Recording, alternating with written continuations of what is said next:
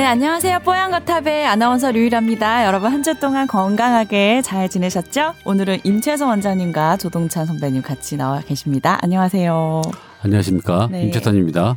네, 안녕하십니까. 뵙네요. 조동찬입니다. 오, 목소리가 비장한데요? 뭔가 있나요? 예?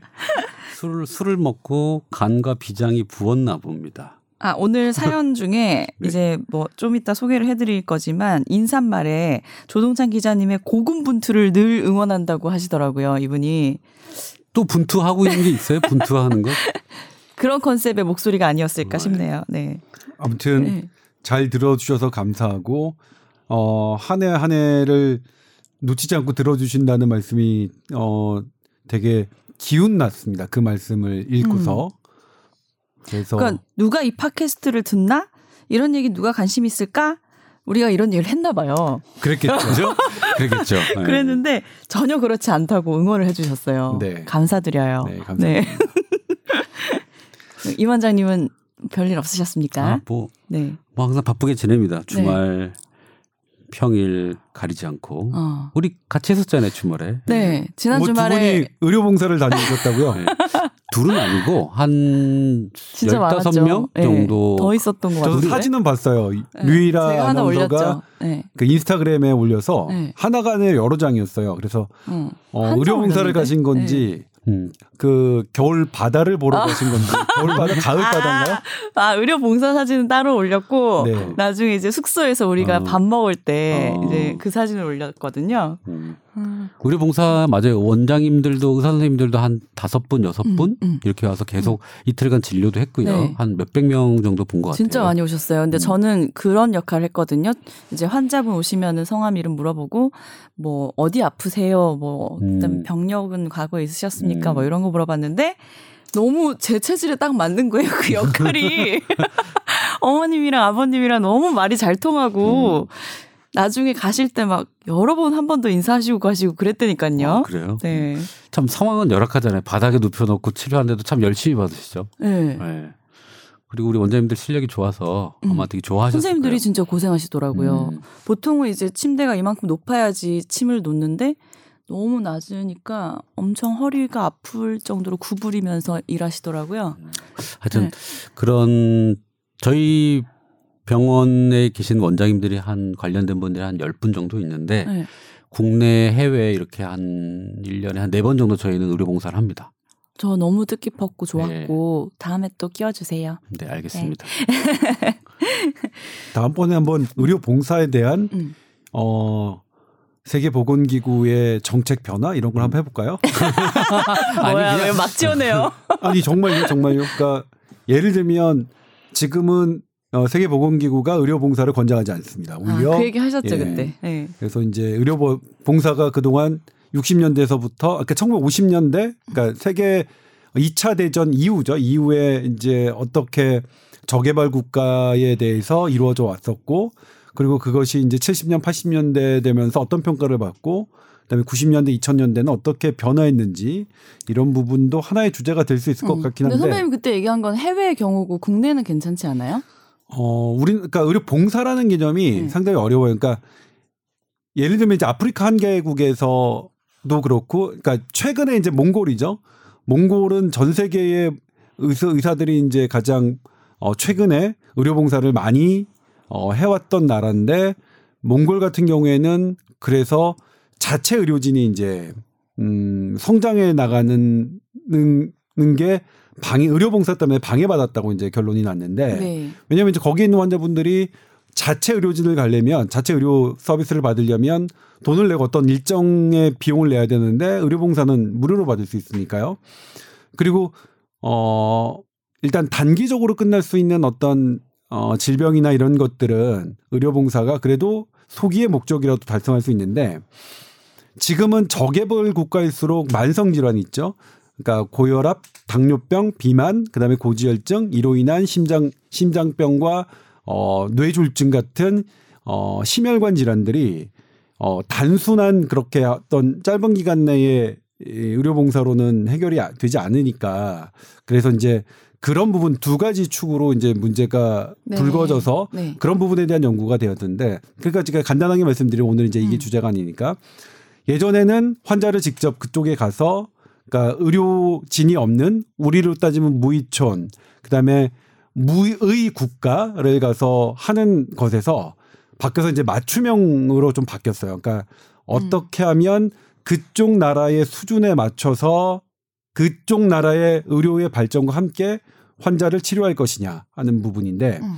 우리나라 이제 서울대병원에서 세계보건구의 지침을 받아서 하고 있는 것들은 이제 제일 먼저 시작한 게 서울대병원과 교육부가 이제 연계를 해서 하고 있는데 5년 전부터 했고 지금도 하고 있는데 하나는 어 저개발 국가의 의사들에게 어 그 나라가 갖고 있는 어떤 질병의 형태나 이런 것들을 알려줘요. 그러니까 지식들을 세계 보건기구가 수집한 전류들을 나눠주고 그 의사들이 어, 나는 이런 이런 이런 플랜을 갖고 이러 이렇게 하게 해보겠다라고 하면 그것에 대해서 이제 그 선진 국가의 의료진들이 가서 평가하고 그것들을 이제 도와주는 그런 형태로 조금씩 바뀌고 있죠. 음. 뭐 제가 의료봉사나 이런 곳에 대해서 뭐 어. 이렇게 어 가치를 가치 평가를 네. 절하거나 그런 건 아니고 근데 제가 국내 대해서는. 의료 봉사를 나가서 느낀 점은 어 이분들은 우리가 서울에 살지만 이렇게 어디 아프면은 금세 금세 병원 가잖아요. 근데 저희가 지방에 갔는데 생각보다는 병원을 많이 안 찾으시더라고요. 이런 치료도 처음 받아봤다는 분들도 많이 계셨고 그냥 뭐 어디 아프면은 뭐 아대 같은 거 손목에 차고 그냥 버티시고 이런 경우가 많아서 이거 하- 치료 받으면 효과 있어요? 이렇게 질문들 되게 많이 하셨거든요. 그래서 음. 그런 혜택을 조금 그래도 드릴 수 있다는 점에 서는 좀 뿌듯하던데요. 어. 네. 사실 저 몽골에 저희가 의료봉사를 또 갔었죠. 네. 두달 전에 일주일간 하고 왔는데 어 저는 아까 얘기한 대로 동감하고 의사들 교육 부분하고 병원의 시스템을 올려주는 것까지 같이 이거는 어떻게 환자 치료만 목적으로 가는 게 아니라 의사 교육을 해주는 것도 좋은 음. 시스템인 것 같아요. 네, 그래서 네. 올해 12월 달에 다시 좀 다시 의료봉사 및 그 교육을 할 건데 음. 여기 의사 교육 프로그램을 가동을 좀 해볼 겁니다. 네. 그래서 뭐 합작 병원이 됐든 교육, 한국에 와서 교육을 하는 그런 두 가지 트랙과 그 다음에 환자 치료하는 거 반반으로 지금 진행을 할 생각입니다. 그래서 네, 좋네요. 조 기자가 이 얘기를 예전에 했기 때문에 네. 저도 음. 컨셉을 그렇게 잡았고 음. 근데 그거에 대해서 몽골의 병원에서 아주 적극적이더라고요. 네. 음, 그래서 그렇죠. 그러니까 음. 이제 의료봉사가 단순히 주는 게 아니라 음. 함께 성장하는 개념, 음. 특히 그쪽의 의료진들이 함께 성장하는 개념으로 바뀌고 있고, 음. 음. 그러니까 아주 이제 극단적인 예로 어- 어떤 일이 있었냐면 아프리카에 1960년대에 대단히 큰 병원을 지어줬어요. 그러니까 뭐 그때 선진국의 개념으로는 몇십억을 들여서 그런데 그 5년 후에 그 병원이 어떻게 됐냐? 음.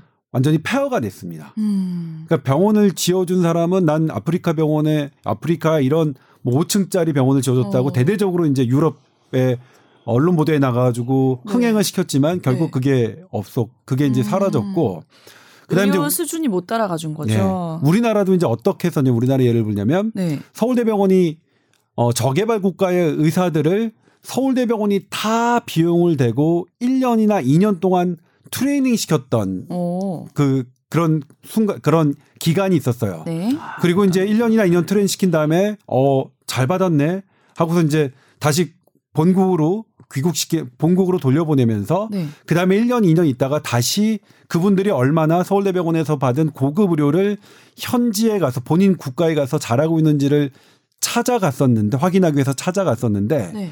그분들이 전혀 서울대병원에서 배웠던 기술들을 하지 않고 있는 거예요. 어, 그건 왜 그러냐 했더니 네. 여기는 서울대병원이 아니잖아요. 서울대병원에서 할수 뭐. 있는 CT, MRI 이런 음, 검사 음, 기구들이 없고 음. 피검사 그다음에 서울대병원에서 처방할 수 있는 그런 약들이 없기 때문에 음.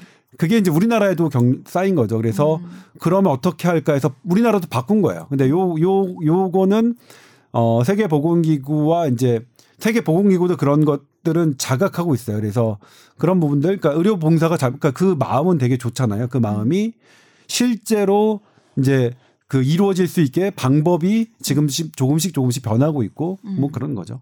그래야겠네요. 어, 네. 그 나라 의료 수준에 맞는 걸 가르쳐야 된다는 얘기겠죠. 음. 어, 하여튼 그걸 한번 해보려고 합니다. 네. 저희 어, 작지만 저희 네. 작은 저희 병원에서 어쨌든 뜻은 좋은 네. 거니까요. 근데 재밌었죠? 네, 네, 즐거웠어요. 재밌었습니다. 자, 그래서 오늘은 사연을 하나 소개를 해드릴까 하는데, 아까 오프닝에 말씀드렸던 그, 저희 많이 칭찬해주신 그분이 올린 사연인데요. 저는 40대 후반입니다. 영양제 복용에 대해서 궁금하다고 문의 주셨어요. 뭐, 운동도 꾸준히 하시고, 밥도 잘 드시고 하는데, 음, 식사, 운동, 수면이 보약이라 생각하고 따로 영양제를 챙겨 먹지 않으신대요. 그런데 어느 날 문득 주위를 돌아보니까 주위 모든 분들이 다 정말 한 명도 빠짐없이 영양제나 비타민을 챙겨 먹고 있더라고요. 그래서 뭔가 내가 뭘 모르고 안 먹었던 건가 싶을 정도였대요. 나이가 중년이 되면 아무리 잘 챙겨 먹고 운동을 해도 좀 필수적으로 섭취해야 하는 영양제가 있는 건가요? 물어보시면서 운동에 관해서도 같이 물어보셨어요. 운동에 대한 관심이 높은데 운동을 어떻게 하면 좋은 것인지 궁금하시다면서 어, 예를 들면은 가벼운 운동이 더 좋다. 아니면 강도 있는 근력 운동이 좋다. 이게 어 어떤 게 맞는 건지 뭐 이런 것들을 질문해 오셨거든요. 네. 네. 중년 나이에 많이 먹어야 된다 약들을. 네. 사실 저도 진짜 안 먹다가 최근 조금 중년이 이제 되셔서 아 그 얘기가 돼 버리네. 음, 아니 아직 안 먹고 있어요. 아, 네. 그래. 먹게 되겠죠. 네. 음, 근데 저는 많은 사람들이 필요하다고 생각은 듭니다만 네. 이분 같은 경우에는 해당이 안 된다고 생각을 좀 어? 전 들어요. 아 영양제를 안 챙겨 먹어도 된다고요? 네. 오 왜요? 왜냐하면 네. 어, 영양제를 계속 섭취하는 군과 영양제를 어, 필요에 의해서 필요할 때 먹는 거랑 차이가 충분히 납니다. 계속 섭취하면 사실은 그 섭취가 무뎌질 수도 있고 네. 어, 그래서 필요 부족한 게 확인된 다음에 하는 게 사실 제일 좋아요. 음. 어, 왜냐하면 아 이런 이런 영양소가 음. 부족하고 아니면 중금속이나 다른 것들 그 다음에 뭐 필요한 미세원소가 부족한 경우에는 그거에 대해서 보충하는 게 맞는데 그냥 모르는 상태에서 무작정 내 몸이 건강한데도 굳이 먹을 필요는 없다고 생각이 들거든요. 음. 음, 그래서 많은 사람들이 뭔가를 먹어야 건강하겠다라는 개념은 사실 잘못되겠다고 보고요. 네. 근데 많은 요즘 사람들이 부족한 건 맞아요. 음. 음, 왜냐하면 예전부터 식생활에 문제가 있다고 말씀드렸잖아요. 예전에 먹는 야채가 예전만큼 좋지 못하다고 얘기했고 음. 섭취하는 게 불균형하기 때문에 네. 그런 것들을 조정해서 먹어야 된다고 판단은 들지만 음. 이분처럼 열심히 어, 운동하시고 뭐 건강을 지키시는 분이라면 굳이 음. 그다음에 검사나 이런 거 한번 와서 병원에 하셔도 돼요. 음. 그 미세 원소, 중금속, 그다음에 우리가 필요한 비타민 성분들을 체크할 수가 있거든요. 아. 음. 그걸 해보고 판단하셔도 늦진 않을 것 같아요. 근데 그런 거 체크 안 하더라도 요즘 뭐 TV나 이런 데 보면은 워낙 이제 건강 보조제들이 많이 나오잖아요. 그래서 좀 기본적인 그래도 요거 먹으면 좋겠다 이런 거좀 디테일하게 좀 알려주실 만한 건 없, 따로 없으실까요? 음, 없어요. 왜냐하면 어. 그거를 어, 얘기는 하기로 했고 나이가 먹으면요. 네. 어, 기본적으로 어, 음식물을 섭취해서 분해해서 세포까지 도달하는데 걸리는 그 과정이 약해집니다. 음. 그래서 나이가 먹으면 음. 알수를 더 많이 먹어야 돼요. 음. 음, 그래서 우선은 어 제가 볼 때는 굳이 먹을 필요는 없으실 것 같고 먹는다면 검, 검사하시고 먹, 드시는 게 좋겠다가 제 생각입니다. 그럼 오히려 먹는 분들은 그러면 차라리 먹고 있는 걸 끊어야 되는 건가요? 아 뭐 그건 아닌데 네. 뭐 부족하다고 판단하면 드시면 좋죠. 네. 어. 근데 영양제가 상당히 이제 그러니까 건강 보조식품이면서 영양제라고 하는 것들이 예전에는 그러니까 지금 임채선 원장이 마- 얘기했던 게 어떤 거냐면 옛날에 그러니까 50년 전의 고추와 지금의 고추, 50년 음. 전의 오이와 지금의 오이, 음. 50년 전의 당근과 지금의 당근은 성분이 달라요. 어? 그건 이제? 예, 농도가 지금은 훨씬 더 어, 성분 그런 각각의 영양 성분들이 적거든요. 어. 그건 같은 땅에서 좀 더 크게 경작을 많은 양의 그 농산물을 경작하다 보니까 아. 땅에서 땅에서 뭐 있는 그런 영양 성분들은 뭐 한정돼 있고요. 음. 그런 것 때문에 그런 건 일찌감치 알고 있어서 네. 그런 걸 보충하기 위해서 이제 영양제라는 것들이 들어왔고 그리고 우리가 절대 선이라고 알고 있던 비타민 C, 비타민 D 같은 경우에도 네. 이것은 우리가 득이 되면 득이 됐지 절대로 해가 되지 않을 거라고 생각했던 비타민 C, 비타민 D도 최근에는 이거 진짜 절대 선 맞아? 먹으면 무조건 좋은 거 맞아? 뭐 이러고 있으니까. 그리고 비타민 E 같은 경우엔 E 같은 경우에 심혈관과 뇌혈관 병을 예방해 준다는 비타민 E 같은 경우에는 어 이거 자칫 그렇지 않은 것 같은데 오히려 그런 심, 심장병이나 뇌졸중 같은 거를 더 유발할 수도 있을 것 같은데 이러기까지 하니까 네. 그래서 아직은 이게 되게 무조건 좋다라고 했다가 지금은 그 꼭 그런 것만 아니다라고 해서 지금 이제 임원장이 딱 이 아주 그 비겁한 스탠스를 한 거죠. 정치적이죠 지금. 네, 왜냐하면 아주 정치적이고 상업적인 어. 어 그러면서 어떤 공격받지 않으려고 하는 이런 스탠스를 취했는데 그러니까 계속 물어봐도 단호하게 네. 아니요, 아니요. 저는 지금까지는 뭐 어쨌든 이 영역은 개인의 선택이 아닐까 싶어요. 그러니까 음, 실은 좋다는 연구 결과는 여전히 많이 나오고 있고 네. 반대로 전혀 어 좋은 결과가 아니다라는 연구 결과도 만만치 않게 나오고 있어서 네. 이런 것들은 이제 개인의 선택의 문제가 아닌가라는 생각을 저는 하고 있습니다. 근데 저는 요즘 챙겨 먹는 게 원래 없다가 음. 유산균을 음. 이제 먹기 시작했는데 그 유산균은 비타민은 아니고 장내 환경을 좋게 하는 거잖아요. 음. 그런 거는 몸의 부족함을 채우는 역할이 아니라 그냥 보, 두면 보통인 상황을 더 좋게끔 만들 수 있는 거니까 어, 과하지 않지 않나요? 이런 것들은? 저는 좀 걱정되는 부분은 네. 그렇게 유산균을 만들어 원래는요 우리가 음. 음. 식을 먹고 그게 장이 건강해서 유산균을 만들어 내야죠. 네. 그런데 그걸 계속 그냥 섭취한다고 생각해 보세요. 네. 장에서 어 만들어지는 기능이 만약에 떨어진다면 음. 그리고 어떤 상황이 돼서 전쟁이 나거나 아니 전쟁은 아니겠지만 부부싸움도 전쟁일 수 있겠죠. 하여튼 부부싸움은 전쟁이죠. 어, 부부싸움은 전쟁이죠. 하여튼 뭔가 전쟁이에요. 상황이 안 좋아서 그걸 전쟁 못 맞아요. 먹게 됐을 네. 때, 네. 못 먹게 됐을 때 그 기능을 받쳐주지 않았을 때 어, 몸이 음. 더 악화될 수도 있겠다 싶어서 음. 저는 어, 장에 유산균이 적은 사람들이 일시적으로 좀 먹고 회복을 한 다음에 그거를 굳이 계속 먹이는 아? 거는 저는 그냥 반대입니다. 어. 네. 그리고 항상 얘기했지만 유산균은 본인한테 맞는 유산균이 있을 겁니다. 꼭 확인해 보고 음. 한 2주에서 3주 정도 먹으면 네. 좋아져야 돼요. 장에 어떤 자기가 불편한 게 있다면 유산균 때문에 네. 그런 것들이 괜찮아지지 않는다면 음. 유산균을 꼭 바꿔 보시길. 음. 음. 저는 이건 제 개인적인 경험인데 네.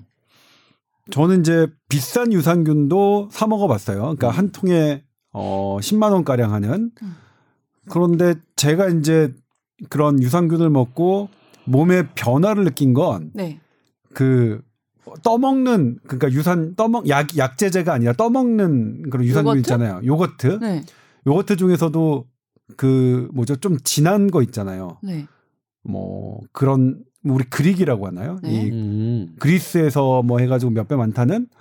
근데 그런 그걸 좀 먹으면 확실히 그러니까 변 색깔이 좀 달라지는 건 느껴요. 음. 그리고 황금 변이 나오나요? 어, 그냥 원래 황- 원래 저는 황금 변이에요. 금을 먹어서 그런가?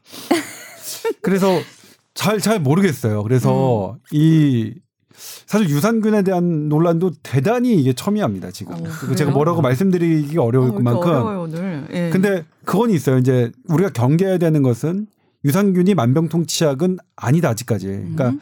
유산균을 먹고 암, 암을 낫다거나 유산균이 항암제만큼 좋은 효과를 발휘한다거나 혹은 유산균이 불임을 치료한다거나 이런 건 아닌데 그러니까 저는 근데 개인적으로 뭐냐면 유산균 정도는 그래도 해가 어, 어느 정도 있다고 그러니까 이게 어떤 뭐 어, 부작용이 있다고 나타난 건 별로 없으니까 네. 유산균은 적어도 음식 정도로는 부담 없이 내가 여유가 된다면 음. 그냥 사 먹을 수 있는 게 아니냐라고 개인적으로는 생각합니다만 네. 문제는 유산균에도 그러니까 이렇게 과도한 과도한 상업력이 들어가 있어서 음. 실은 이것이 갖고 있는 효과보다 훨씬 부풀려져서 얘기되고 있는 것 또한 음. 좀 경계해야 될 일이 아닌가 이렇게 생각하고 있습니다. 네. 사실 뭐 업계에 한번 항상 조 기자가 얘기하는 잠입 취재 형태로 네. 업계에 들어가서 직접 그 사람들하고 얘기를 해보면 네. 아 단가도 문제일 뿐만 아니라 네. 그거를 상업화시키는 이 수많은 프로젝트들이 가동이 돼요. 음. 똑같은 유산균인데 네. 이건 이번에 어떻게 팔까? 음. 어떤 스토리를 얹힐까? 이런 것들 있잖아요. 그릭, 불가리아, 장수마을 너무 많아요. 그러니까 이게 포장이 된다는 거죠. 포장을 만든 네. 그 스토리를 보고 아 근데 핵심은 이 유산균이잖아요. 네. 이 기능에 대해서는 어 유산균 뭐 농축하고 뭐해. 근데 그거에 대한 어떤 임상적인 그런 부분들이 아니라 약간 음. 어떻게 보면 이 마케팅의 세상에 살고 있는 우리 우리가 음. 어 이거 뭐 겪어야 될 일이지만 그게 너무 강하다라고 사실 저는 좀 느껴서 음. 알면 알수록 저는 유산균을 못 먹겠더라고요.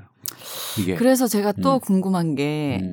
제가 어, 마케팅에 많이 취약한가 봐요. 많이 중년이라서 많이 중년이신 넘어가 있는? 상태인데 네. 지금 오늘 중년 건강에 대해서 얘기하고 있는데 예를 들면은 노화 현상에 음. 따른 어 증상들이 나타나는 거에 대한 약을 먹는 거는 나쁘지 않지 않나요? 물어보고 싶어요. 어떤 음. 예를 들면은 그런 거 콜라겐이라든지 뭐다 나오는 이제 화장품 뭐 나오겠어요. 혈관 혈관이 이제 지방 찌꺼기가 쌓일 수 있잖아요. 나이 들수록 그런 거를 이제 좀 제거해 주는 역할을 하는 약이라든지 어, 그런 있죠. 것들은 또 있죠, 있죠. 네. 어, 좀 근데 네, 젊음을 되찾을 수 있는 것까진 아니지만 음. 건강해질 수 있는 약 아닌가요? 그런 것들은? 어 A 연 A 연예 연예인이 네. 어 저한테 이제 진료를 받는데 그 사람은 여성인 분인가요? 남성입니다. 죄송합니다. 예. 관심 없고요. 예. 근데 그분은 건강을 있습니다. 위해서 네. 주사를 맞아요. 어. 무슨 주사요? 한 번에 100만 원 정도 되는 두- 주사인데 뭔지는 안 물어봤어요. 근데 자기는 건강을 위해서 그런 걸 하고 있답니다. 아, 선생님 병원이 아니라 아, 다른, 다른 데서, 이제 데서 받는다고 어떤 건지는 들으셨어요? 모르겠지만 네. 하여튼 그런 걸 맞아서 자기는 컨디션이 많이 좋아져. 음. 물론 그런 것들이 호르몬 계통, 성장 호르몬 음. 계통이라도 젊어지고 젊어지게끔 하는 음. 형태라고 얘기를 하니까. 네. 근데 자기는 그게 너무 좋대요. 맞고 오, 나면 느낀대요. 피곤한 게 뭐 없어지고 하는 그런 오. 것도 있답니다. 물론 있겠죠. 근데 그건 그 사람한테 맞는 경제적으로 그 다음에 자기가 내 몸이 느끼는 걸로 맞는 맞는 걸 할 수 있을 거라고 생각을 해요. 그런 것들은 너무 무수히 많습니다. 네. 음, 그러니까 근데 지금 우리 사연 보내주신 분도 영양 주사제를 말씀하셨는데 네. 실은 이제 영양 주사제는 주사가 갖고 있는 의미는 내가 먹을 걸 못 먹는 상태일 때 주사제를 권하는 겁니다. 의학적으로는. 음. 그러니까 내가 어떤 영양 성분을 먹을 수 있는데 수 없을 때 먹을 수 네. 있는데 주사를 놓는 개념은 현대 의학이 그 정해놓은 순서를 뛰어넘는 거거든요. 근데 주사 맞으면 더 빠르게 흡수 확 되면서 효과가 빨리 나타나잖아요. 그런 걸 노려서 그런데 일부러- 이런 그렇죠. 저도 사실은 뭐 수액 맞으면 좋은 것 같고 그런데 네. 네. 이 영, 저도 사실 어, 주사제 맞는 거 좋아해요. 좋아. 근데 요즘엔 시간이 없으니까 잘 못 맞긴 하지만 예전에 이제 병원에 있을 때는 그냥 자주 친구들한테 놔달라고 해서 맞았어요. 네. 뭐 그런 비타민 주사 뭐 이런 것들. 근데 이 영양 주사가 갖고 있는 한계는 뭐냐면 아직도 위약 효과를 극복하지 못했다. 예를 들면 나는 100만 원짜리를 주사를 맞아서 피곤이 회복됐다고 느끼는데 과연 100만 원 주사가 아닌 그냥 맹, 맹물이라고 안 되죠. 맹물이 안- 그 생리식염수를 맞았 맞았을 때 내가 뭔지 모르고 맞았을 때 또 차이를 내가 과연 관, 그 감별할 수 있느냐. 피곤함을 덜 느끼는 걸 생리식염수나 아니면 100만 원짜리이거나 그 더블 블라인드라고 하죠. 맞는 나도 모르고 주는 그 의사도 모르는 상태로 이렇게 했을 때 과연 나 내가 그 효과를 똑같이 느끼겠느냐? 그걸 극복하진 못했습니다 아직. 음. 그렇기 때문에 내가 느끼는 그런 효과가 뭐 어쨌든 뭐 위약 효과라고 하더라도 플라시보 효과라고 하더라도 내가 피곤이 회복됐다고 느끼는 건 되게 어 좋은 일이긴 하지만 그런 부분이 어 만약 근데 정말로 그 100만 원짜리 효과가 젊음을 되찾아주고 이런 항노화 효과가 있으면 네. 서울대병원, 세브란스 병원, 한양대병원에서도 해야죠. 미국 하버드 병원에서도 하고 음. 안 한단 말이에요. 네. 그건 그 이유가 있겠죠. 그 사실은 저는 수액 그 수액이라 가지고 우리 피로 주사, 영양 주사 네. 종류를 한 10가지 정도를 우리 병원에서 씁니다. 네. 감초 주사, 뭐 신데렐라 주사, 뭐 아, 많죠. 태반 주사, 마늘 주사 뭐거 마늘. 주사, 뭐 너무 많아요. 네. 뭐 또 뭐가 있죠. 하여튼 그 뭐 그런 것들을 다 합친 것도 있고요. 네. 뭐 하여튼 그렇게 저는 각각을 써보면서 느낀 거는 어 어떤 사람은 그거 맞고 너무 좋다고 하는 사람도 있어요. 음. 어 6개월 동안 진짜 피곤했는데 그거 한 두 번 맞고 그래서 많이 좋아졌다 이런 사람들도 음. 있긴 있거든요. 그러니까 네. 맞는 거를 잘 선택하면 될 것 같아요. 음. 근데 이게 어 단순히 피로 때문이 피로 이런 것 때문에 한다 그러면 문제가 있겠지만 사실 신경 증상 이렇게 저리고 이런 사람들 있잖아요. 네. 그 비타민 B12나 이런 것들을 맞으면 싹 사라지기도 해요. 오. 그리고 다이어트 약 많이 먹잖아요, 요즘에. 예. 병원 다이어트 약 먹는 사람들 막 절여요. 다이어트 약 성분 때문에 어, 정말요? 신경 증상이 나오거든요. 오. 근데 그런 그때 뭐 주사 신데렐라 주사 성분 thioctic acid 같은 걸 딱 맞으면 음. 착 가라앉습니다. 음, 음. 그러니까 사실은 잘 쓰면 되고 음. 어 이게 뭐 반드시 뭐 저는 뭐 안 좋다라고 얘기는 안 해요. 영양 주사가 어 그 환자의 뭐 불편한 걸 해소시켜 줄 수 있겠다라고 저도 안 써볼 때까지는 좀 반신반의 했거든요. 그러니까 불편할 때 일시적으로 맞는 거는 괜찮다라는 저는 말씀이시죠. 필요하다면 네. 쓸수 있다라고 저는 지금 현, 요즘에는 좀 바뀌었어요. 네.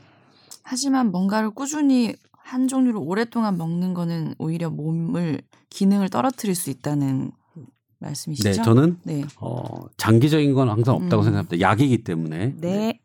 그렇습니다. 운동에 대한 얘기는 좀 안 해주시나요?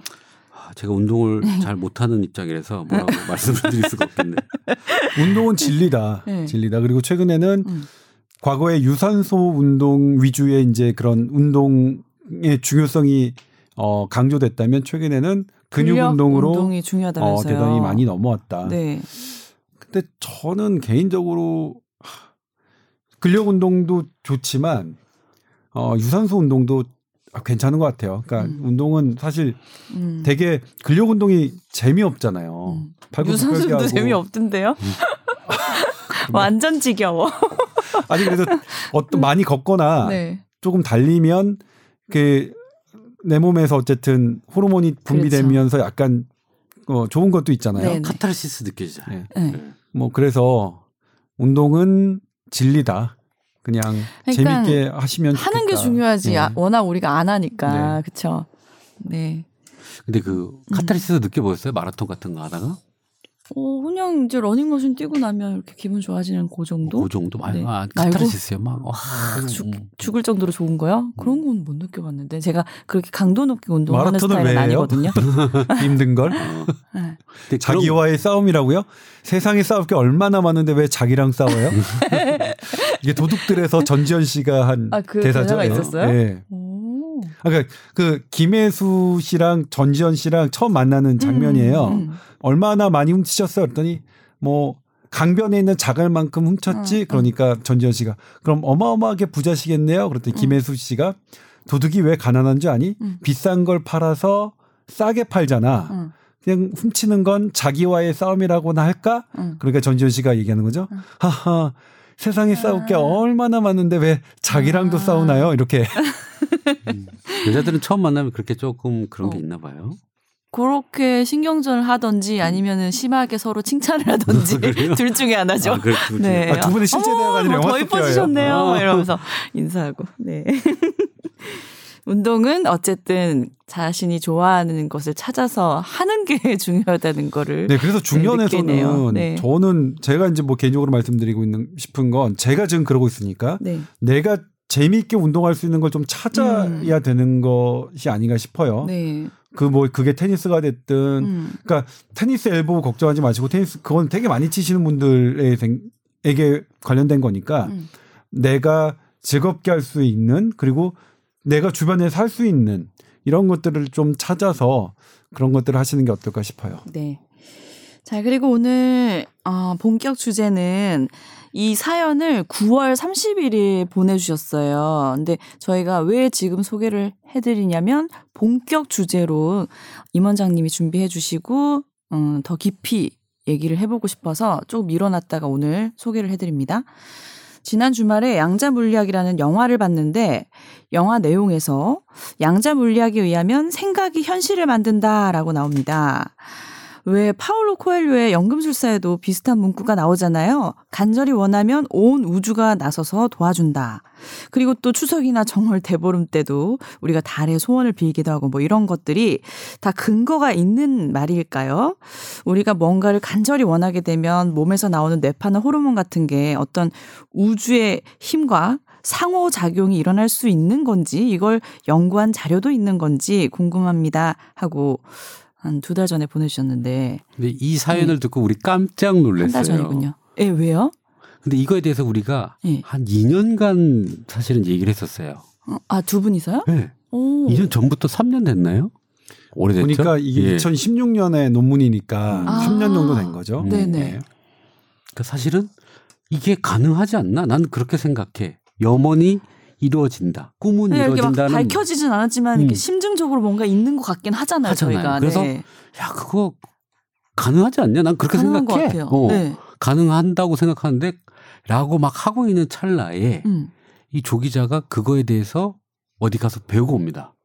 그게 되는지 안 되는지에 대해서 어디 가셨는데요? 유, 유명한 분한테 가서 그거에 대해서 사사를 받고 오죠. 음. 그래서 그걸 수학적으로 증명하는 사태까지 어, 벌어졌습니다. 네. 네. 네, 이제 이 논문을 쓴 분은 재밌겠다 오늘. 그 서울대 공대 교수인데 신창수 교수인데 네. 어 저의 사촌형이에요. 그렇죠. 예. 네. 근데 이분이 그러니까 서울대 교수가 됐을 때 조중동 사회 일면을 장식했었습니다. 그 한 30년 전이겠죠. 어. 30년 전이면 제가 태어나기 전이구나. 태어난 이후겠네. 하여튼 어 당시에 이제 서울대 교수님들은 모두 서울대 출신이었어요. 근데 음. 이분은 한양대를 졸업했는데 서울대 음. 교수가 된 음. 어, 1호, 1호죠. 음. 비서울대 출신이 서울대 교수가 된 1호라서 당시에 이제 조중동 일면을 장식했었는데 네. 이분이 2012년도에 이상한 논문을 씁니다. 뭐냐면 어 사람 망각, 기억과 망각에 관한 방정식에 관해서 방정식이요? 네. 오. 수학적으로. 어, 수학적으로 풀어냅니다. 사람의 기억과 망각이 무엇이냐를 수학적으로 풀어냈고 2016년도에는 거기서 한 걸음 더 나아가서 과연 어떤 바램 음. 그러니까 우리, 우리가 꿈이라고 하는 거죠. 음. 그것은 실제로 에너지가 될 수 있느냐를 음. 실험적으로 증명해낸 게 아니라 음. 수학적으로 풀어냈습니다. 그래서 이제 본인이 얘기하기는 이제 이런 논문 사실 어디서 받아주겠어요 지금. 수학과 교수님이세요? 어 공대 교수인데 아, 공대 공- 교수들은 공대. 그러니까 이제 예전에 네. 한양대에서 공업 수학을 했었고요. 아. 공업 수학을 강의했었고 네. 서울대에서는 이제 재료공학과, 자원공학과 교수인데 음. 그러니까 공대 교수니까 계속 이제 수학 수학하고는 뭐 그냥 친구처럼 지내는 거죠. 네, 네. 그러니까 이걸 수학적으로 자기가 함수를 만들어내서 이렇게 한 거예요. 네. 먼저 이제 2012년 연구 결과를 따진다면 기억, 기억 우리가 이제 몇 번째 얘기를 했지만 음. 기억은 지금 현재 시점에서 내가 과거를 떠올리는 거죠. 네. 근데 현재 시점에서 그 과거라는 건 어떻게 이루어지느냐? 네. 나의 오감, 보고 듣고 어 맛보고 냄새 맡고 만지고 하는 이 오감을 통해서 어 저장된 나의 그런 자극, 자극이 뇌에 차곡차곡 차곡차곡 쌓이죠. 차곡차곡 쌓이고 그리고 어떤 시점에서 내가 그것을 떠올리는 거죠. 그래서 이제 그 기억의 원초가 되는 것은 적분 개념으로 했는데 근데 여기서 중요한 게 뭐냐면 기억을 수학적으로는 내가 지난 시간에도 말씀드렸는데 시- 수학 그러니까 수학적으로는 미래에서 올 수도 있고 과거에서 또 올 수 있고 아니면 나와 다른 삶을 살고 있는 평행한 어떤 곳에서 뛰쳐서 올 수도 있거든요. 네. 근데 그렇게 하려면 수학적으로 계산할 게 너무 많으니까 어 프로이트가 얘기했던 것처럼 기억은 과거에서 온다. 어, 프로이트의 정신분석학론에 의해서 오로지 과거에서 오는 것만이라고 이제 그, 그 전제를 했고 또 하나 전제가 이제 현재 그 현대 물리학의 기본을 이루고 있는 양자, 양자 역학이죠. 네. 모든, 어, 모든 물체의 존재는 특히 이게 제가 저는 물리학을 전공하지 않습니다. 저는 이거 다 보고 그냥 들은 겁니다. 네. 주워 들은 겁니다. 네. 약은 내가 관찰하는 것에 따라서 결정된다. 그러니까 관찰자의 역량을 배제하지 않고는 물질이 실제로 어떻게 존재하는지를 알 수가 없다 하는 것. 그것은 또 쉽게 말하면 모든 것이 어, 확률적으로 존재한다는 이 양자 역학을 기본으로 해서 이 수학을 풀어냅니다. 그러니까 네. 실험한 게 아니라 그냥 수학으로 계속 풀어내는 거예요. 네. 풀어내서 도대체 철수와 영희와 만수 이 세 사람의 기억은 각각 다를 거 아니에요?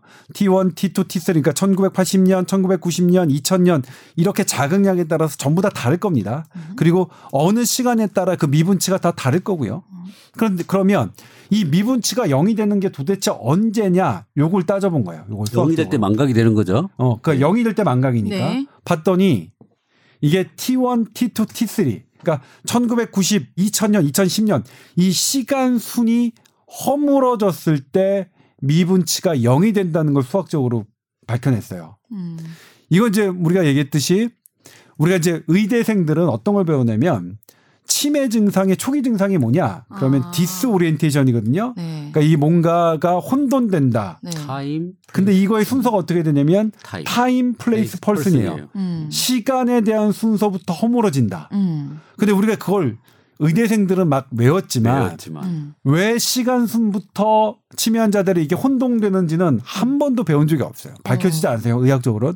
근데 수학적으로 처음으로 이게 음. 이 성립이 된 거죠. 어떤 실험적이 아니라 의학적, 병리학적이 아니라 오로지 수학적으로 계산된 게 이거고요. 네. 이것에 이제 한 단계 더 나아간 게 2016년 논문인데 이게 어 이 당시 신창수 교수의 증언에 따르면 음. 온갖 군데 다 냈대요. 그랬더니 전부 다 이제 리젝트를 하는 이유가 그러니까. 아. 이건 우리 논문의 해당 사항이 아닙니다. 음. 이건 우리 논문 해당 사항이 영역이 아닙니다. 이런 식으로 음. reject가 와서 네. 근데 내다 내다 내다 어디다 냈냐면 이제 인, 인도에서 그, 어, 그 발행한 어떤 수학 저널에 냈는데 이제 거기서 받아준 거예요. 어. 본인 말에 따르면 신 교수가 저한테 신 교수님 저한테 이렇게 말씀해요.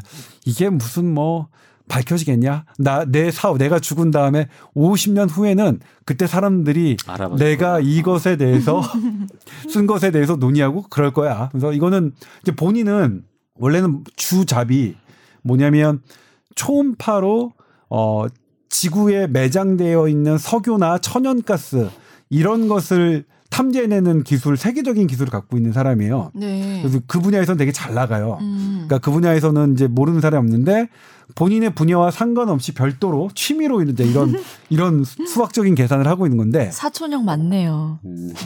어, 그런가요? 네. 아무튼 좀 이상해요. 좀 기이하고 뭐 음. 좀 그래요. 근데 근데 이 논문이 지향하는 게 뭐냐면 음. 간절히 바라는 바라는 게 에너지가 된다는 걸 수학적으로 증명을 했어요. 근데 음. 이 논문을 이해하는 거 정말로 어렵습니다. 뭐냐면 네. 함수가 이루어하는 건데 간단하게 얘기하면 이제 모든 모든 함수들은 이렇게 도약전도를 합니다. 이렇게 예를 들면 어 우리 그런 거 그런 얘기 하잖아요. 어떤 변약 변혁은 개혁은 어떤 점진적으로 되는 게 아니라 음.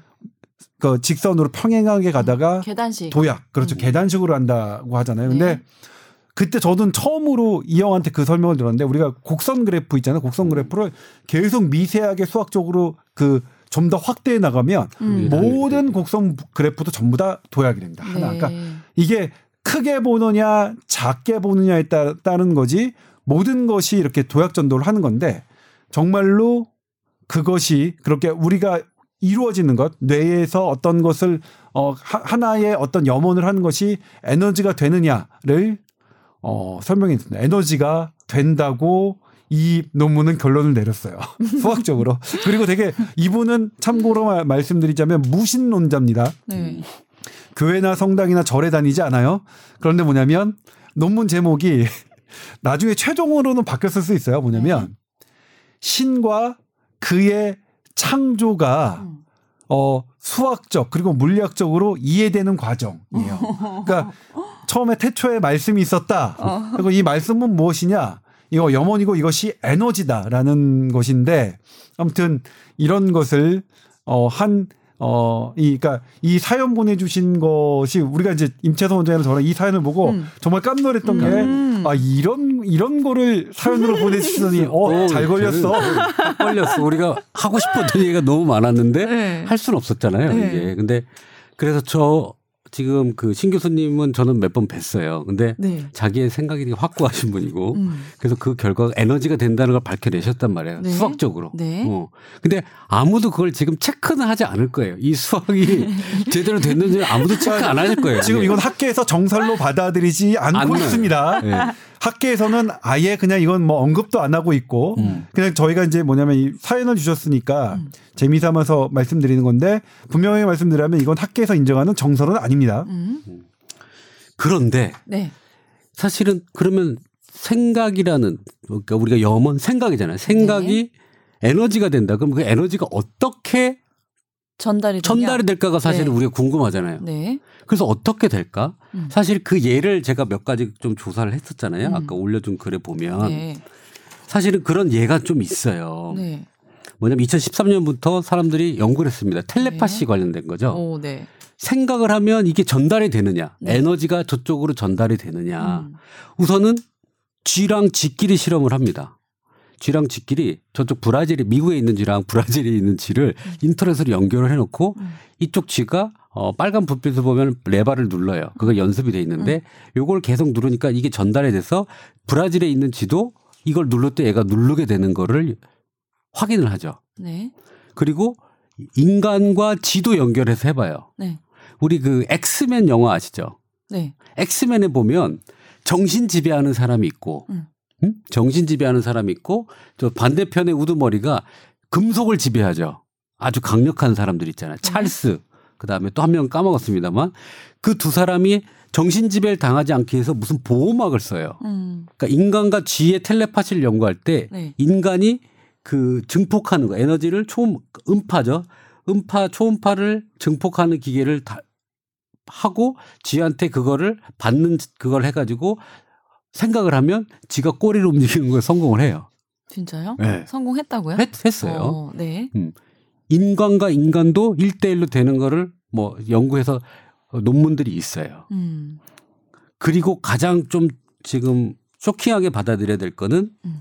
그 생체 에너지 있잖아요. 음. 생각할 때 나오는 전기 신호 이런 파장이 결론 결론적으로는 초음파, 음파 형태로 바뀌기도 하고 전자기장 형태로 바뀌어요. 맥스웰 방정식에 의해서 그거를 일론 머스크가 1억 달러를 투자해서 만든 Neuralink라는 회사가 있습니다. 음. 그 회사가 지금 곧 FDA 승인을 올려놨어요. 음. 인간으로 실험할 수 있게 해달라. 어, 뭔지 아세요? 뭔데요?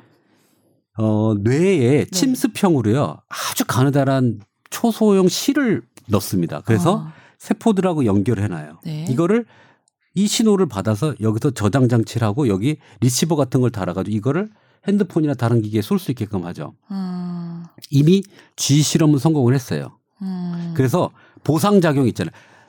보상 작용. 그러니까 어, 이렇게 하면 즐겁게 한 G의 보상 작용에 그걸 걸어놓고 음. 그 다음에 행동하는 곳에다 걸어놓고 해서 점프하기, G가 점프를 안 하잖아요. 음. 점프를 하게끔 만들어놔요. 신호를 줘서. 사실은 경악할 일입니다, 이게. 왜냐하면 그런 음파나 그런 에너지를 작용을 해서 넣어주기도 하고 그 다음에 그 멜론 머스크에서 하고 있는 게 뭐냐면 음. 뇌에서 나온 신호를 가지고 컴퓨터에 저장하기도 합니다. 음. 기억이나 행동이나 음. 방향을. 음. 양방향으로 지금 가고 있어요. 그러니까 사실은 아까 얘기한 생각이라든지 뭘 하게 되면 뭐가 발생된다는 거죠. 그 발생되는 게 음파나 초음파 형태가 되는데 그게 우리가 그때 2002년 월드컵 때 응원하잖아요. 네. 죽을 때까지 뛰어라, 더 열심히 뛰어라라는 그게 전달이 됐을 수 있는데 그런 에너지를 증폭하는 기술이나 이런 걸로 음. 사실은 전달이 가능해지고 있지 않냐라고 사실 저는 음. 생각하고 있는 사람 중에 하나입니다. 그거를 5년 전부터 이 얘기를 했었거든요. 이 염원이 이루어지고 어. 생각이 이루어지는데 이게 어떤 과정일까?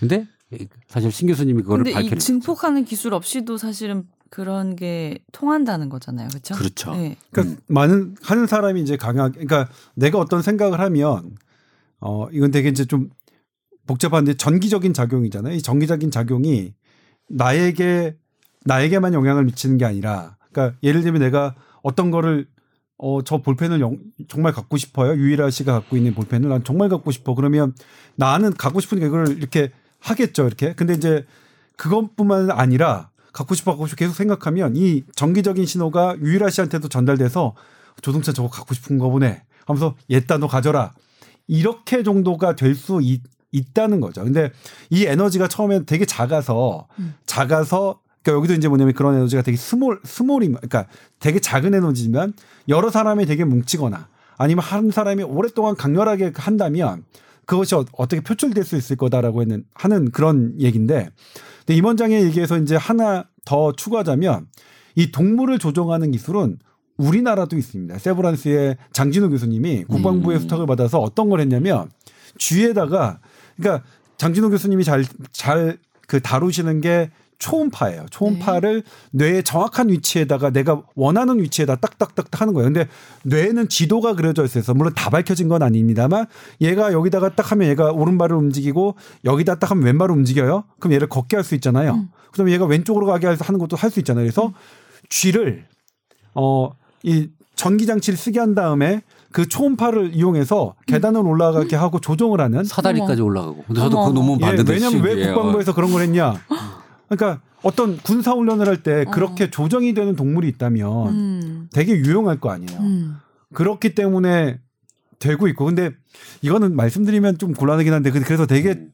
어 그러니까 아, 애둘러서 대단히 은유적으로 얘기하겠습니다. 제가 최근에 외국의 의과 대학에서 어 직접 그 설명을 들었는데 근데 그분이 아직 논문으로 발표를 안 했기 때문에 말하면 안 되지. 말하면 안 되는 어. 건데 뭐냐면 어 이런 뇌를 조종하는 기술은 우리가 생각하는 것보다 훨씬 더 발표된 것보다 그러니까 publish된 것보다 훨씬 더. 훨씬 더 많이 진전돼 있다. 그래서 어 이게 이거 진짜 이거 이거는 거의 창조의 수준이 온 거 아니냐 할 정도로 음. 저- 저는 되게 듣는 순간 막 소름이 돋고 무서웠어요. 음. 물론 그분은 그분의 목적은 질병 치료가 목적이었습니다.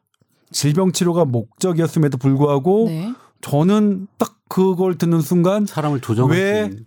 왜 논문의 그 에디터들이 유명한 노, 에디터들이 왜 이거를 reject는 거절했는지를 이해할 수 있을 것 같은 오히려 그런 생각이 들어서 음. 이 뇌에 그러니까 이건 물론 이제 뇌가 바램이 에너지가 되느냐에서 확장된 뇌를 조종하고 한 그 어떻게 원하는 대로 하느냐의 문제는 훨씬 더 어, 진전돼 있다. 그리고 제가 이제 보도했습니다. 우리나라 아산병원에서도 전자칩을 사용해서 전자칩을 사용해서 눈에다는 카메라를 달아요.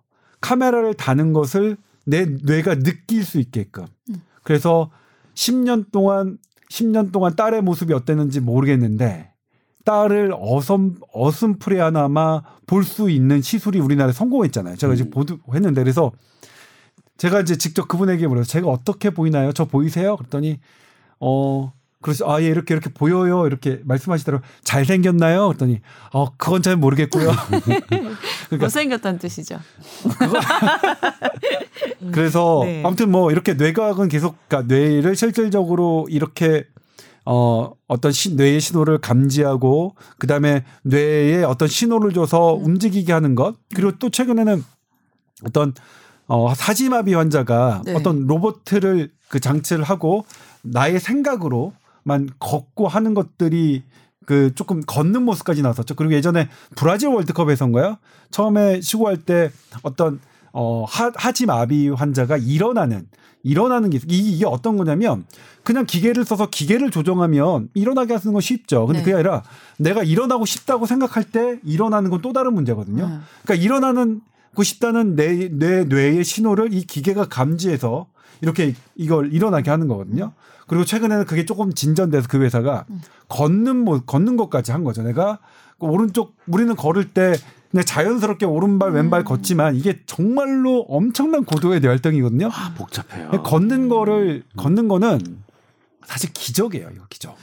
근데 지금 어쨌든 그런 것들을 걷는 신호, 그러니까 뇌와 손 뭐 이런 이런 손해와 하- 어, 이런 중간에 연수나 이 척수 이런 것들이 복잡다단하게 일목하면서도 이 쳇바퀴 굴러가 시계의 쳇바퀴가 굴러가듯 완벽하게 해야 되는 것들을 지금 이제 기계들이 어 선을 보이고 있죠. 아직은 상품을 내놓을 만큼 이렇게 뭐 이렇게 완벽한 건 아니지만 어, 뭐 그렇게 되고 있는데 근데 그게 뭐냐면 어쨌든 뇌가 내는 신호를 감지하는 것이다. 음. 그런데 이제 우리가 이 사연을 주시는 거는 뭐냐면 이 뇌가 내는 신호가 감지하는 것뿐만 아니라 실제로 에너지가 돼서 무언가를 작용하게 한다. 그러니까 아까 얘기했던 텔레파시도 그런 영역에서 하는 거죠. 네. 내가 내는 신호가 멀리 가서 사실 이게 전기 신호나 빛이라고 한다면 뭐 1초에 지구 7바퀴 반을 가는 거잖아요. 그러니까 순식간에 갈 수 있는 거죠. 전기적인 이게 그건 모르겠어요. 입자 형태로 갈지 아니면 파동의 형태로 갈지 그거는 모르겠으나 저는 그 맥스웰 방정식이라고 해서 전기, 자기장 네. 뭐이 관련된 유명한 방정식이 있는데 네. 이 정기적 신호가 원하는 게 강해지면 그게 어느 시점이 넘어가면 그게 자기장 우리 있는 대기에 있는 음. 자기장과 연결해서 음. 저는 그게 에너지가 된다고 생각을 하거든요. 어. 그뭐 유명한 거 있잖아요. 그때 제가 동영상 몇 개 올려드렸지만 네. 그 우리 식빵에다가 네. 욕하고 어, 칭찬하고 어, 어. 하는 거 그러면 좋, 좋게 칭찬한 데는 누룩이 생기고 응. 이, 여기서는 어, 나쁜 아, 나쁜 곰팡이. 곰팡이가 피고 하는 게 뭐냐면 어떻게 보면 그런 파장들 어, 근데 눈으로 봐도 못 믿겠는데 조작인가 싶기도 하고 희한하더라고요. 네. 아니 근데 그건 알잖아요. 뭐 토마토 경작을 음악을 좋은 음악을 들려줄 때. 어, 네. 그 다음에 막 욕을 하고 뭐 하면, 안- 그러니까 그거는 사실 물도 마찬가지예요. 먹는 물도 음. 좋은 물은 진짜 어 절에서 먹는 물들이 더 좋다고 얘기하잖아요. 음. 좋은 염원이 들어가 있는 게 좋다고 해요. 우리가 음. 이 제사하고 제사를 지내잖아요. 우리 동양 문화에 제사를 지내고 음. 제사를 지낸 그 가장 기도하잖아요. 우리가 음. 뭐잘 되게 달라고 기도한 물을 꼭 장남하게 줍니다. 왜냐하면 이 물을 먹으면 잘 되는데 좋은 염원이 들어갔기 때문에 좋은 입자로 바뀌는 거죠. 그래서 물도 좋은 물이라는 게 좋은 염원이 들어가면 그 파장 때문에 물의 결정도 바뀐다고 얘기를 해요. 그래서 좋은 물이 결정되거든요. 애들한테도 맨날 칭찬만 해줘야겠네요, 진짜. 그렇죠. 네. 그러니까 다시 한번 또 중간 중간 말씀드립니다만 지금 저희가 나누는 얘기 뽀얀거탑에서 나누는 이거는 정설 아닙니다. 그러니까 비가 예를 들면 비주류의 얘기들입니다. 비주류의 얘기인데 어디까지나 어떤 것들이 나와 있느냐 실제로 연구 논문들은 나와 있는 거니까 그러니까 저는 그래서 이제 뭐냐면 이 2016년에 아 이것도 뭐냐면 제가 2012년에 그 기업과 망가에 가는 방정식 사실은 취재 파일로도 존재해요. 제가 썼어요. 네.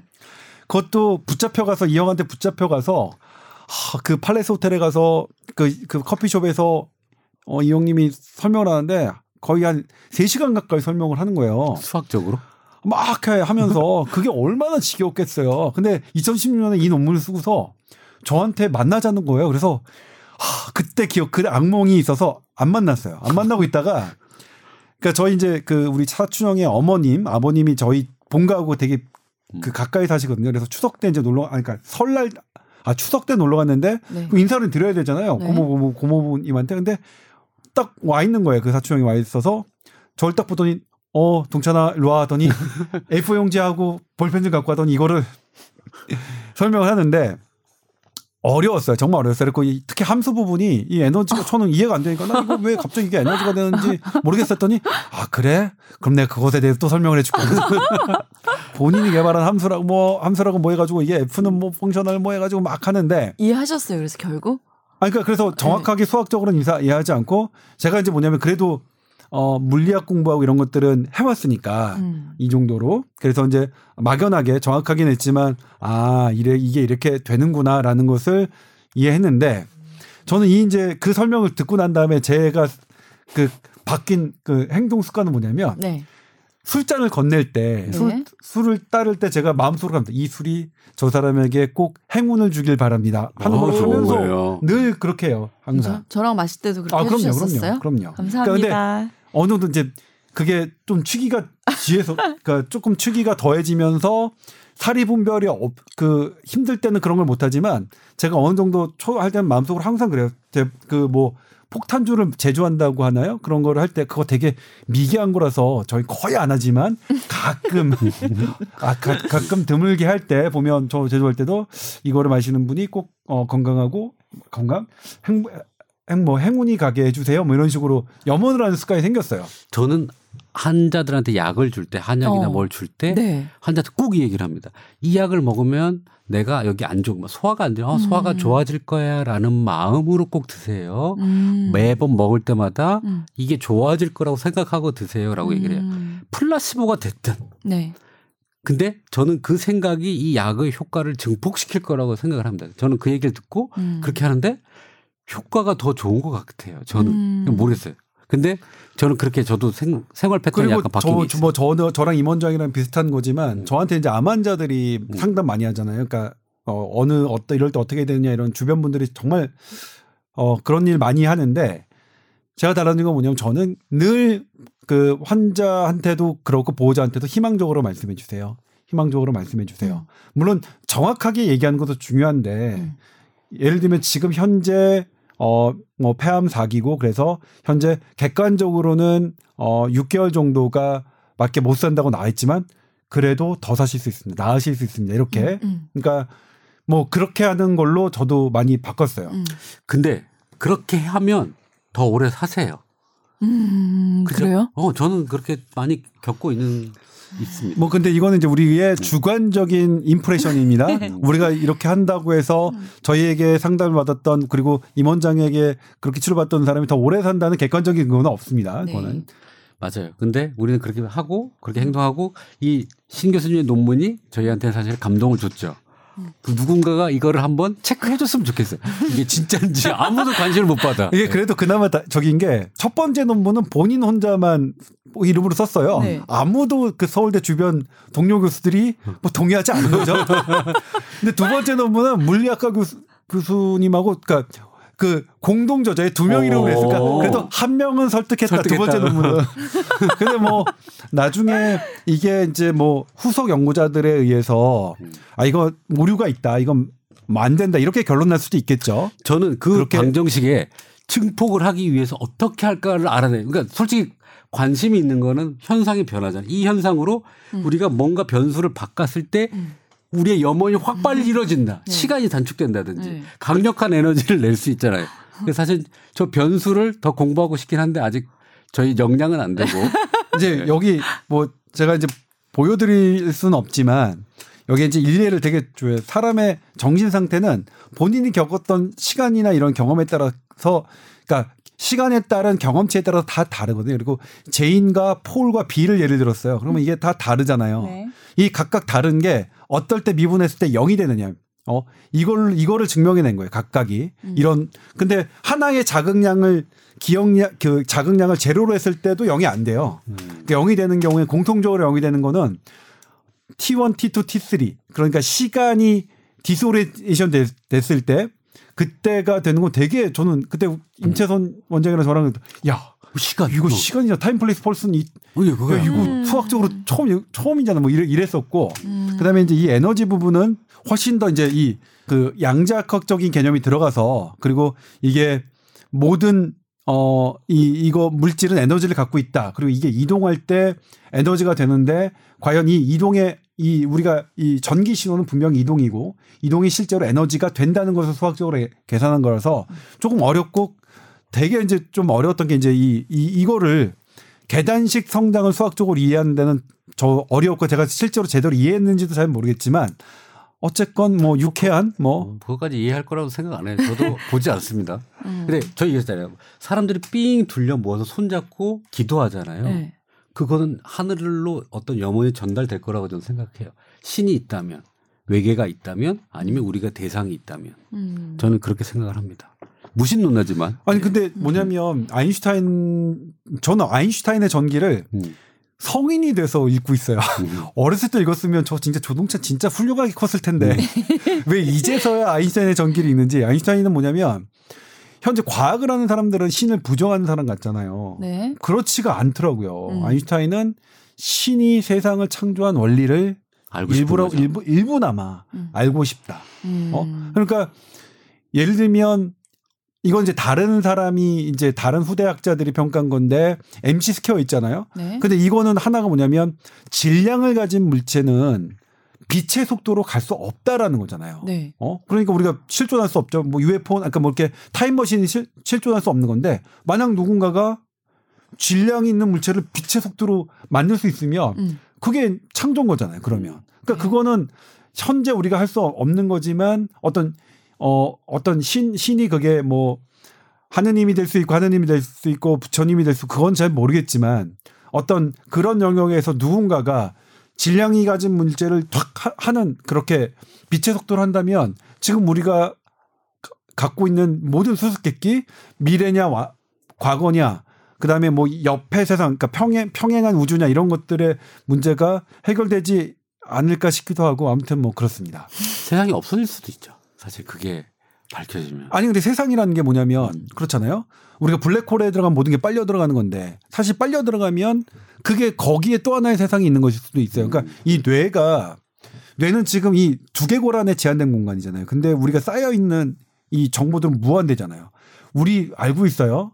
컴퓨터에서 저장 용량 어떻게 해서 계속 늘리죠.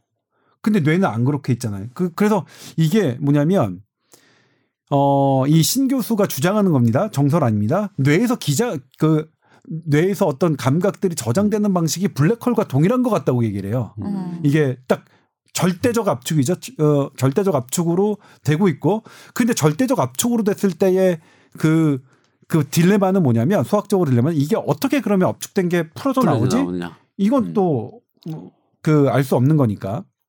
그리고 또 하나 이제 여기서 이제 곁다리로 생각나서 말씀드리자면, 현대 뇌과학에서는, 어, 자유 의지가 없는 것으로 나온다. 지금 현재까지는.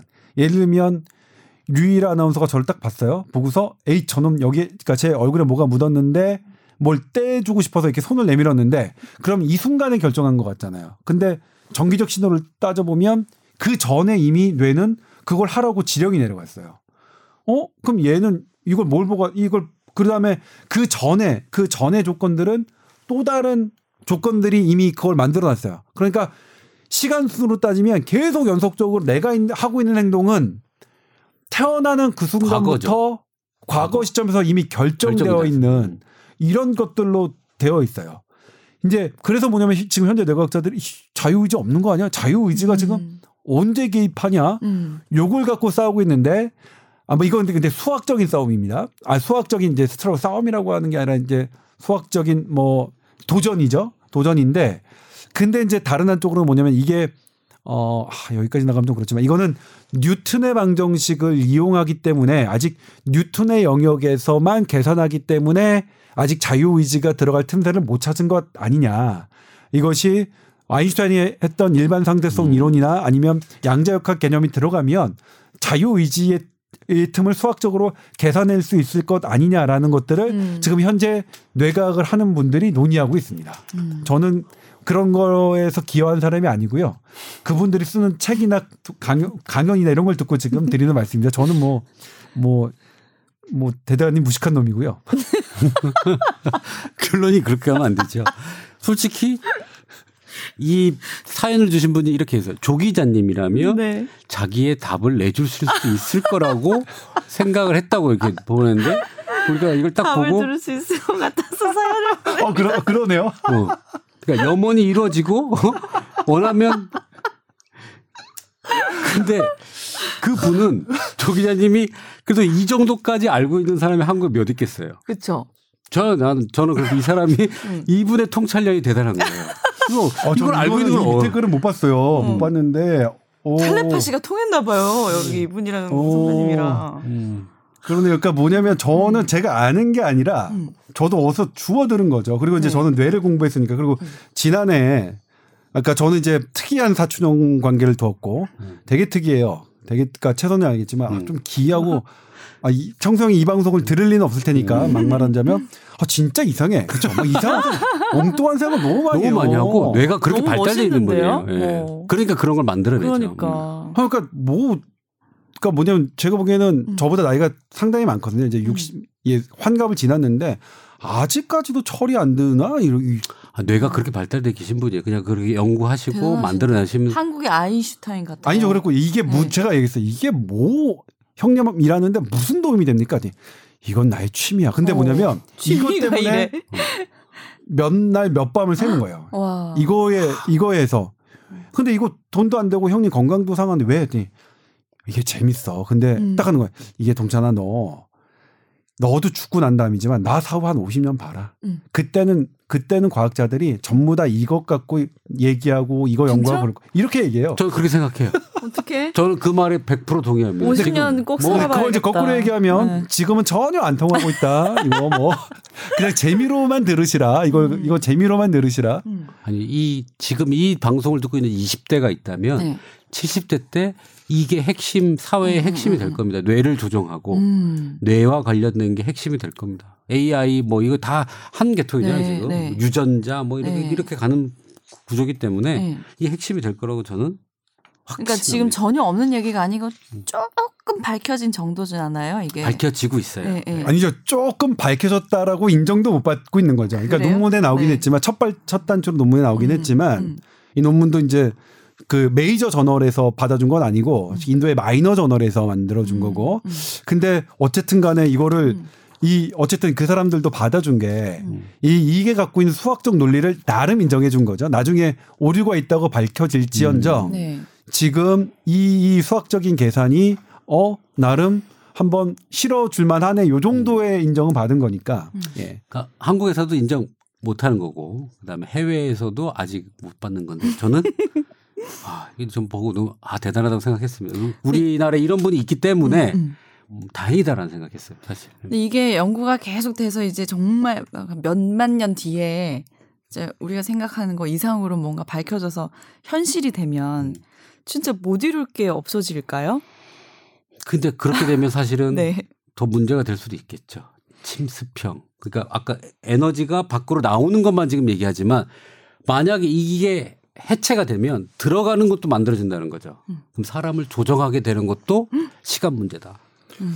그러니까 근데 이제 이게 보면 쉽지 않은 게 이게 뇌에서 기억이 저장되는 것들이 되게 압축이 되고 음. 압축일 꺼들 그러니까 이거 되게 어렵거든요. 그러니까 예전에는 그 해마 해마, 해마. 있죠 히포캠푸스라고 하는 해마가 이거 왜 그걸 알게 됐냐면 처음에 관찰적으로 알게 됐어요.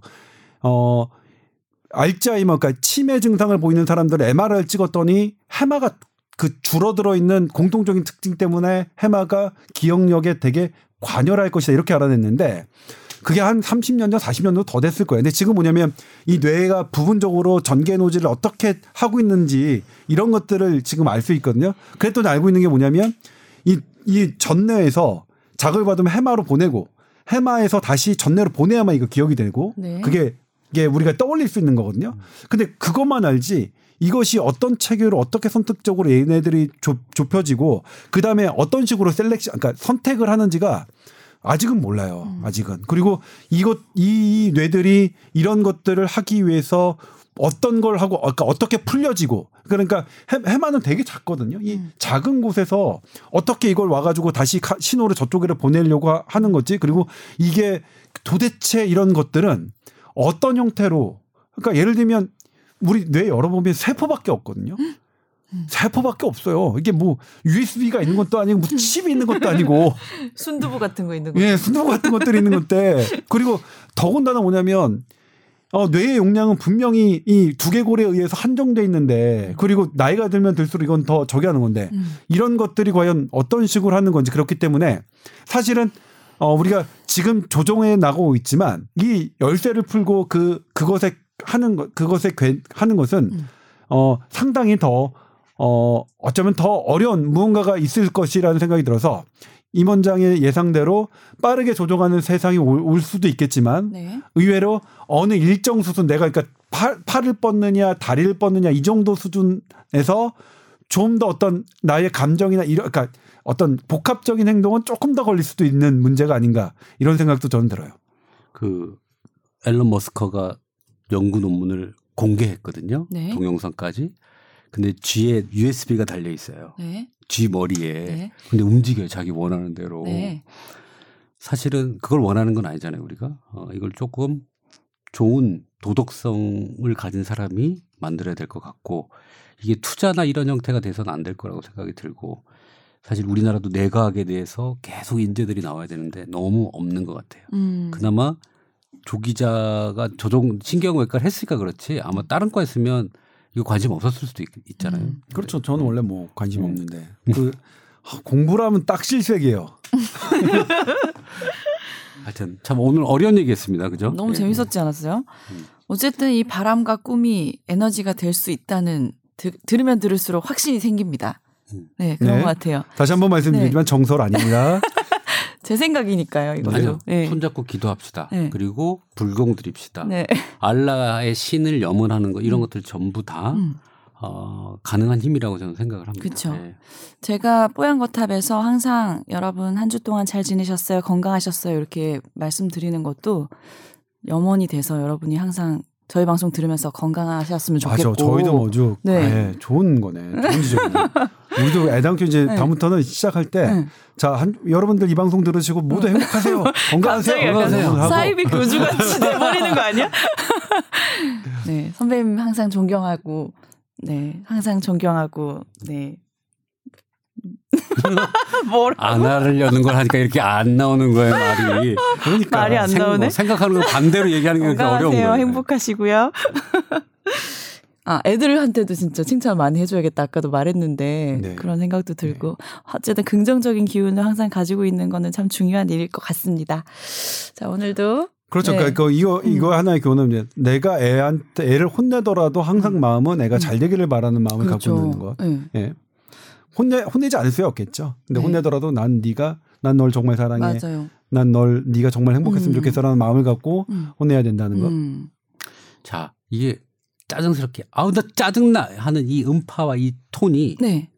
신경을 거슬리게 하는 영역인 거라고 생각이 들어요. 음. 항상 아 짜증나 이렇게 좀 짜증나도 아, 몰라, 짜증나, 짜증나서 짜증나 어떡해. 이렇게 좋게 얘기 짜증나도 좋게 얘기해 주세요. 우리 우리 아들이 참 공부를 못해서 엄마가 정말 화가 나네. 것 같은데요. 이거는 것 같은데요. 네. 그랬구나.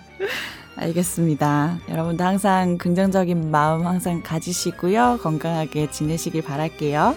자, 오늘 이야기 그럼 여기서 마무리할까요? 네. 네. 네, 감사합니다. 네, 감사합니다. 고맙습니다. 네.